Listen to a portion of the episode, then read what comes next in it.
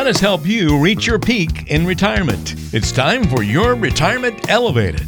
Time to rock and roll on another podcast here. This is Your Retirement Elevated. Walter Storholt alongside Scott Dugan. He is the co founder and managing partner of Elevated Retirement Group in Kansas City, but serving clients all across the country as well. You can find us online at listentoscott.com. Scott, are you ready for the holidays, my friend? They are upon us now. I am not. uh, I got to tell you, I noticed that Christmas decorations seem to go out on July 5th now, right after the 4th of July, it seems like at most retailers. So I'm, I'm not ready. Yeah. Not ready at all. Yeah. You know, they've already got July 4th stuff up now. So you can just go ahead and start planning for your July 4th of 2019. So, you know, we're a good six or seven months out. I'm sure you could probably go, you know, find your firecrackers and all those kinds of things now. Get some so. get some bargains out there. so I'm definitely ready for the holiday season. It's one of my favorite times of the year. Just hey, people are mostly in good moods. I'm more of a cooler weather type of person. I also love to cook, so it's kind of all those things blended together are, are a pretty good combo. I just don't like the mass marketing of the holidays. Let's put it that way. Yeah, you have certainly good points there, but we won't slip into a you know down the slippery slope of uh, starting all. to complain about all that kind of stuff. No, no, no. Instead, we'll celebrate the beginning of the holiday season with talking about taxes. How about that? What a transition that would be. Very exciting stuff. So get your pocket protectors ready. That's right. And uh, That's right. We'll, we're going to dive into a few things. And and uh, from a serious note, you know, we talk a lot about tax minimization here. You know, in our firm, Elevated Retirement Group, and you know, taxes are very complex. Now, we don't prepare taxes; we're not CPAs or tax preparers, but we do try to look at all the things that are available for our clients, so they can minimize their taxes well within the legal limits. And so we're not talking about anything crazy. We're just talking about getting your ducks in a row and seeing are there things that would apply to you this tax year so you can take advantage of it. But it is crazy sometimes to see the difference that can be made with some just proper planning and proper strategies. We've heard many stories before and you've seen many examples before where people have made, you know, true instrumental changes to their financial situation and to what they would have been paying in taxes if they hadn't done some prior planning and that sort of thing. So, our main goal here is to reflect on the changes. We just had some of the most sweeping and broad tax changes in quite some time happen in 2017 that will affect your taxes when you go to pay them next year based on this you know 2018 calendar year. So we have a 2018 tax planning checklist that would be worth checking out. We're going to put a link to that in the blog entry of today's episode so you can go to listen to listentoscott.com and check out this link to this great article this great resource that scott and his team have put together. But we're also going to walk you through elements of it here on the podcast to provide a little color commentary about this. So what are some of the most important things to be thinking about here out of the gate, Scott, when we look at this, you know, tax planning checklist? Well, let's give our listeners a little framework. You know, the Tax Cuts and Jobs Act of 2017, which went into effect in 2018, it's the largest change we've seen in the tax code for 31 years. And it's targeted towards two groups. C corporations dropping their tax rates down, and it's also targeted for people that make $250,000 and below. And that's a wide swath of the population. So there are definitely some positive impacts across the board from a purely tax savings perspective. You know, we're putting about a trillion and a half dollars onto the national debt to make this happen, but the thought process is if those dollars are back into the population, we'll see what happens. And so, not being political at all, it's just what are the opportunities available to us out there. And so, a lot of big changes. I've seen preliminary tax comparisons, and a large majority of those comparisons I've seen looking at 2017 versus 2018, most people are going to be better off in some capacity from a financial perspective. So, one of the biggest changes right out of the gate is that the standard deduction has been doubled. So, if you're a single person, you've got a $12,000 standard deduction. Exemptions are eliminated except for people over 65. And if you're married filing and jointly, then you've got a $24,000 standard deduction if you're below 65. So, what does that mean? It means that only about 15% of the population are going to be doing itemized deductions for 2018 and for the foreseeable future. So it's really going to simplify tax returns for quite a few folks and make tax preparation a little bit easier. As, now, as someone who has itemized over the last several years, Scott, I don't think I'm going to be doing that this year. You know, kind of based on running some preliminary numbers, I think I'll be able to kind of fall into that ballpark of not needing to itemize. So I'm like celebrating the entire three or four days of preparation that I've spent yes, in the yes. past. pulling the, everything together. the manila envelopes of receipts yes, and reg- yes. check registers. Yeah. I try to keep up with it during the year, but sometimes it definitely gets tough. You know? Yeah. Now, for some people that have you know typically itemized, if you're going to be fairly close to that standard deduction, the bad news you're going to have to probably still do that work to see if it makes sense, you know, to do that. But you know, obviously, if you have a tax preparer, they're going to guide you through that process. So getting your ducks in a row uh, for you know having the understanding, and you know when you're tax planning, it's really about these final moves at the end of the year that you may be able to do. And so here's the initial documents information you're going to need to start the process. And again, we'll have a link to this checklist and report in the blog, but you're going to need last year's tax returns you're going to need to know your current year's income. So 2018. So if you're working, pay stubs, business profit and loss, your brokerage statements to be able to get your capital gains, dividends, interest off there, escrow documents for your properties purchased and sold, and any other known income like K1s or etc. And then you're going to need to look at your current year deductions. So your mortgage interest, charitable donations, and any other known deductible expenses. And finally, you need your current year estimated payments and withholdings, both for federal and state.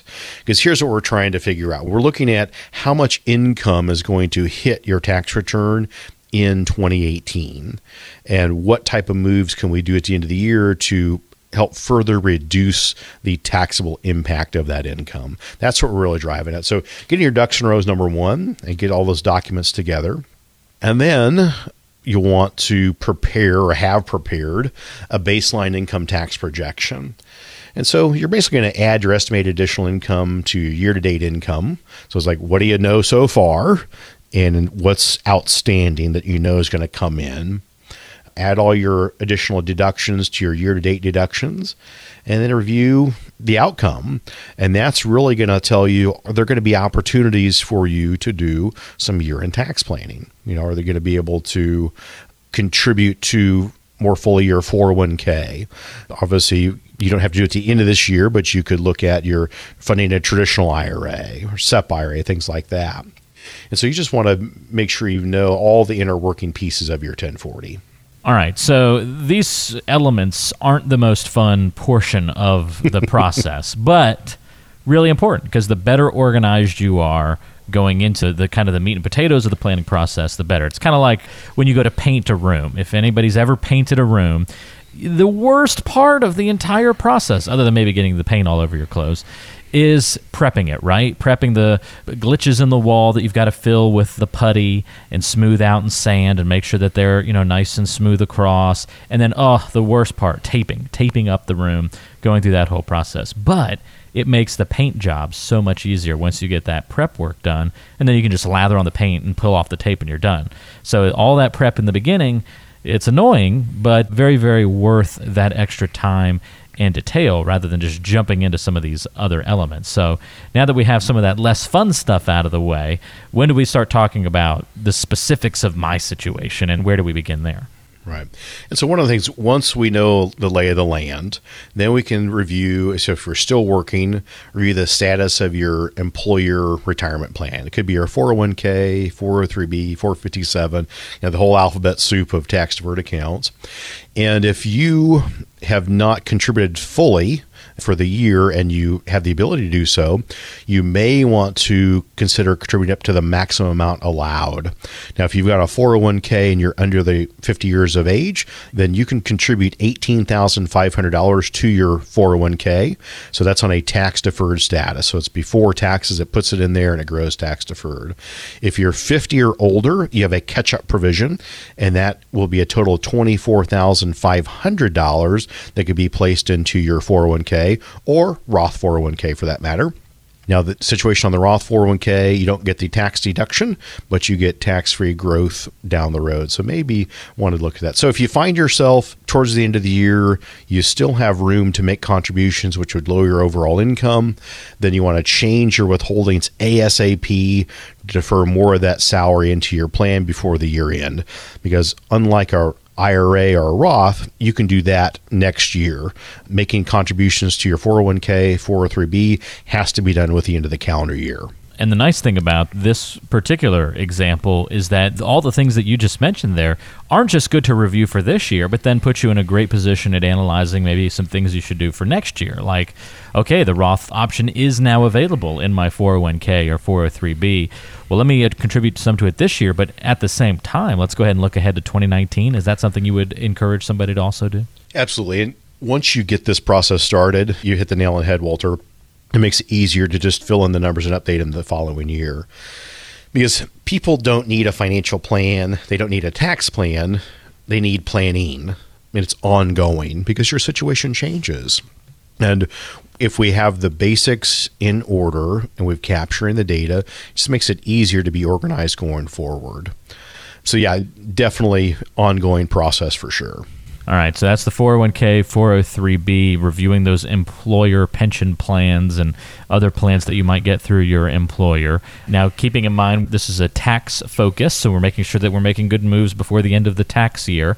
What else should we be considering as we go down this checklist?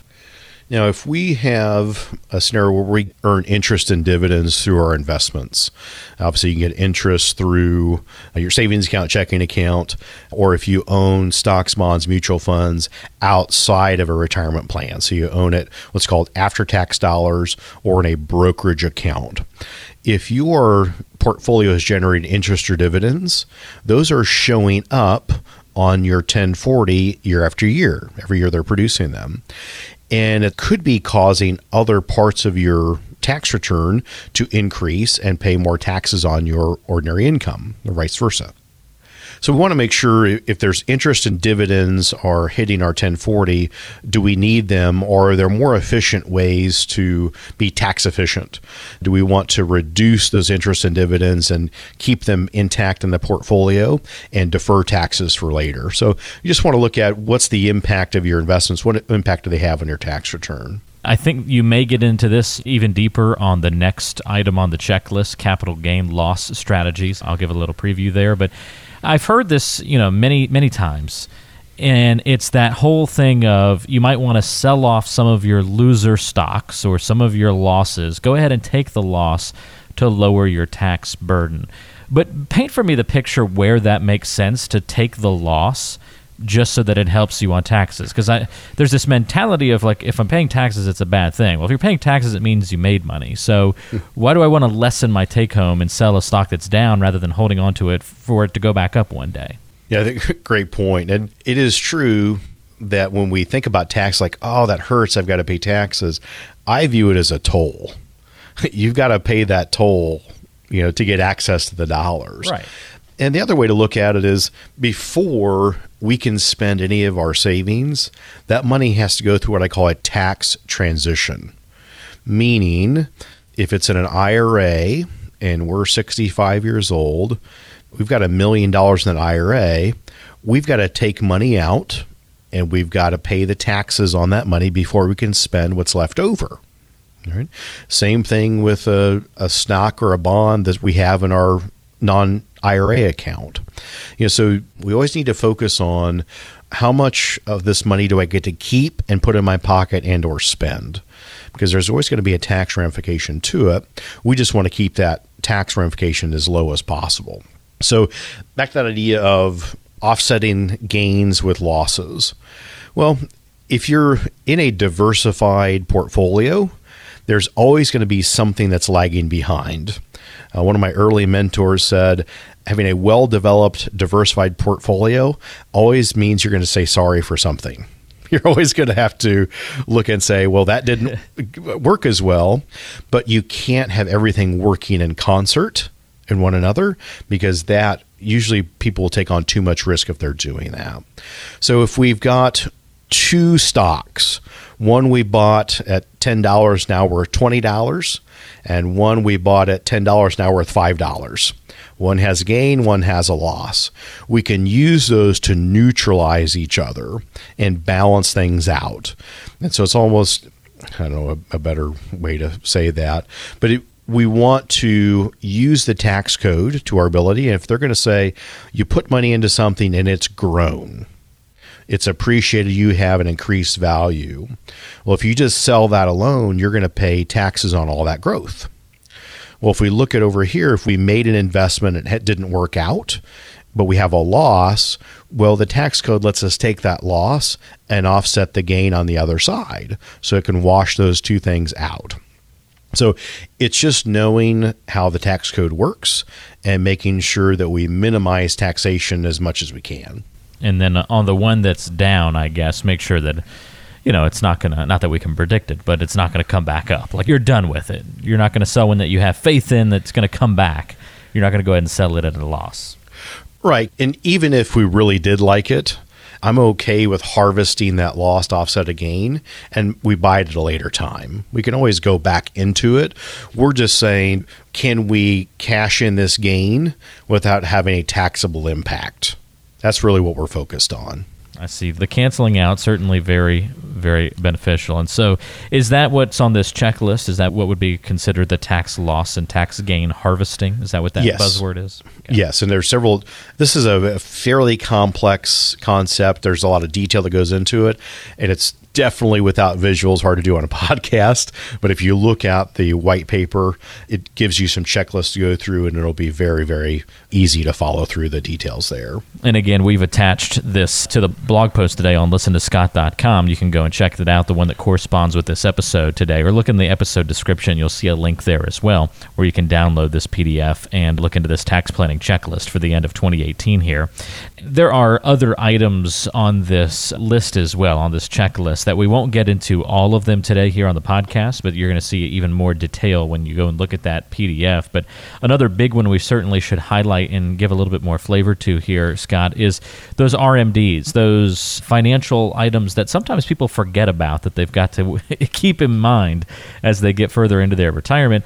Required minimum distributions, really important to make sure this doesn't get overlooked, right? Oh, absolutely. For listeners out there, required minimum distributions, those apply to IRAs, 401ks, TSPs. Those are all tax deferred accounts where you've put money in, they've grown, and now at 70 and a half, the government is requiring you to take money out. Because what happens when you take that money out of your account? It ends up on your 1040 tax return, and what do you have to do? You've got to pay taxes. And so the required minimum distribution, it's a calculation that starts when you turn 70 and a half so, for today's purposes, once you reach age 70, there's a requirement to pull money out. So, an example if somebody has $100,000 in their IRA, they've got to take about $3,650 out. That's going to be all tax at ordinary income, and they're going to show up on your 1040. So if you have a million dollar IRA, that's an extra $36,500 on your 1040. So that's how the math works. And so the Internal Revenue Service is serious about this. If you don't take out the correct amount for your required minimum distribution, it is a 50% penalty on the money you don't take out. Let me repeat that for the listeners. It's a 50% penalty if you do not take out the correct amount. Five zero. Wow. Five zero. So it, they definitely want you to take that money out.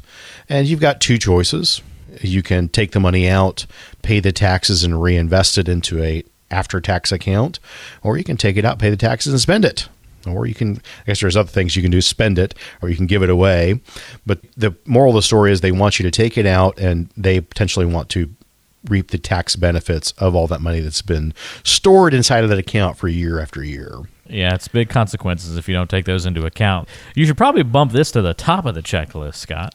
it, is consequences. and we do an ABCs of RMDs class that's all about the intricacies of IRA RMDs, when to take them, what all the rules are, because there's a, a laundry list of rules we have to follow when doing that.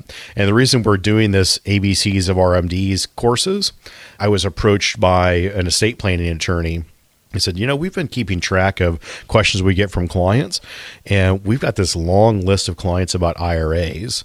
And they were anywhere from people didn't know what RMDs were or they didn't know how to calculate them. One of the statements from one of their clients was they didn't know that they had to take money out of these accounts.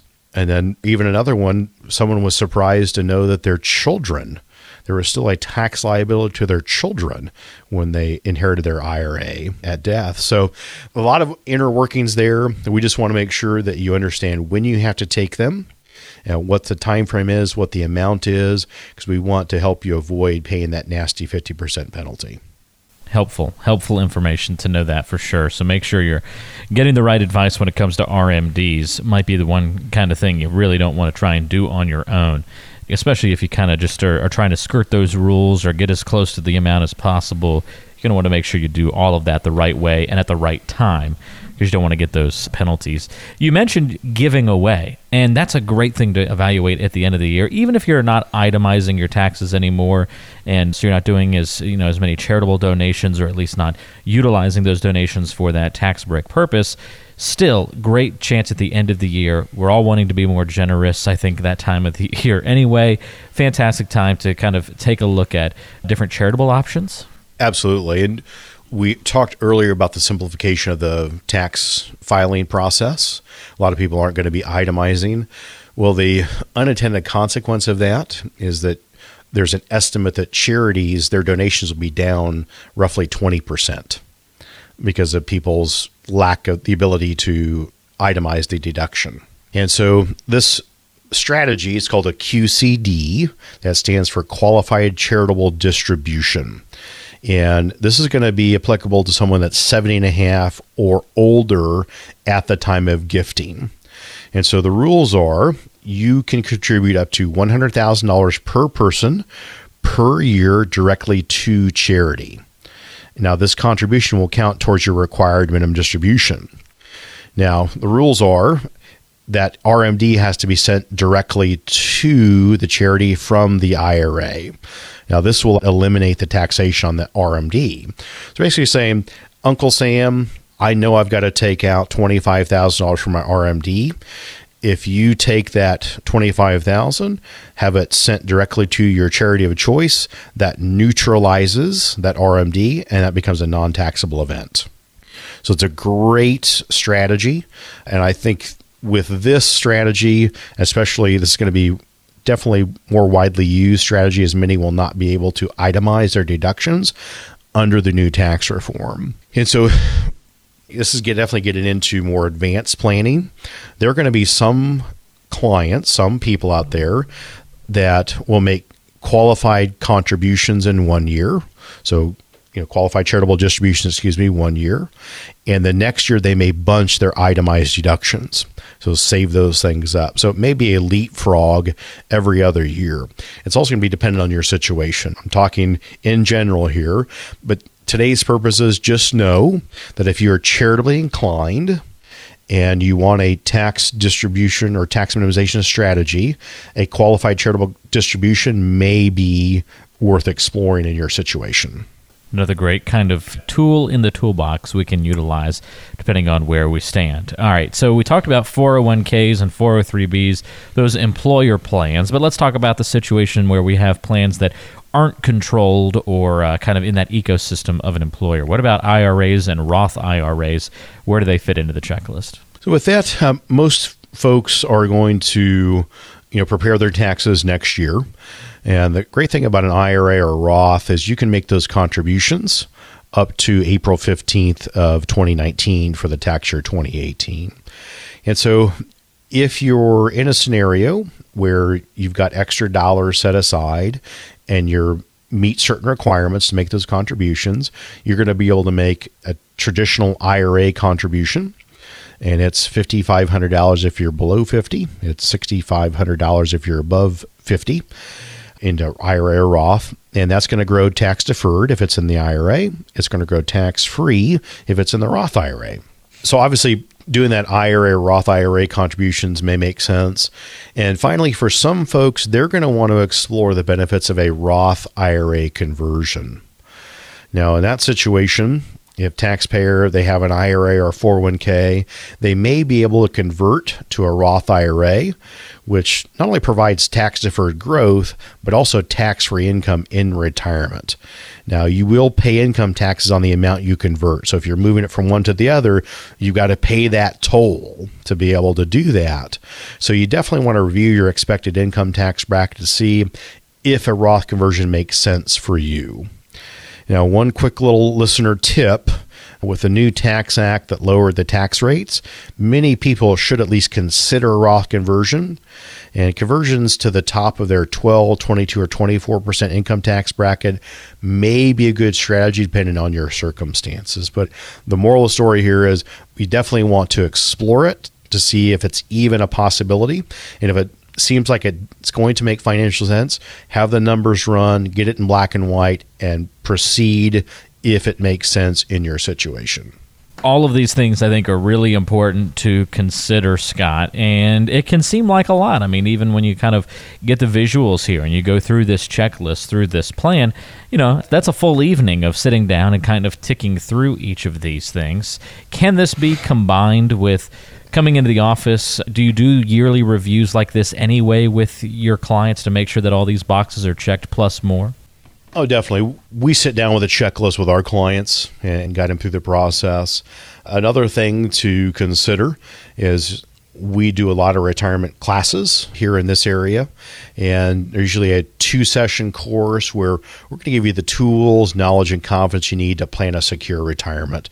And taxes are definitely one of those pieces that are very overlooked. They are complex, and it seems like it's not always to get great advice around those. So you may want to look at you know one of our courses, and in those courses you're going to discover you know how much money you're going to need to retire, discuss Social Security claiming strategies, learn how to avoid the 10 biggest retirement planning mistakes that are out there, review strategies designed to protect you from potential financial loss, and finally learn the advantages and disadvantages of the different ways to save for retirement. And so not only going through this checklist, but coming to an educational event, especially towards the first part of the year, it's a great way to kick off the year and get your financial strategy on course. If you want to find out more information about those events, it's easy to do so. You can go to listentoscott.com. That's listentoscott.com for great information there on the website. Or you can call the team and go over the different opportunities that are available in your area. Your retirement elevated here on the show. Listentoscott.com, your place to go, and that number to call 913 393 4724. You can call 913 393 4724 Learn more about the classes, set aside time to come and attend one of the upcoming ones. Find out all the details by calling or going online. And you can go through this checklist. It's kind of neat. It's, you know, like school, but better, Scott, because you actually walk out yes. with the done plan. It's like leaving school with a job. You know, you're walking away with something in your hand already from going to school.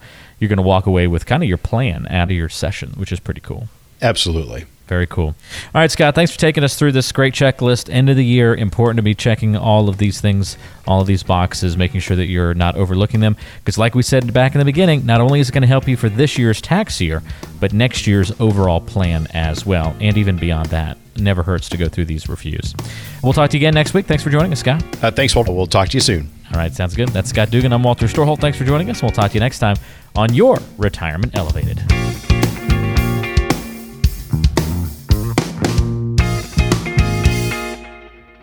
Investment advisory services offered through Elevated Capital Advisors LLC, an SEC registered investment advisor.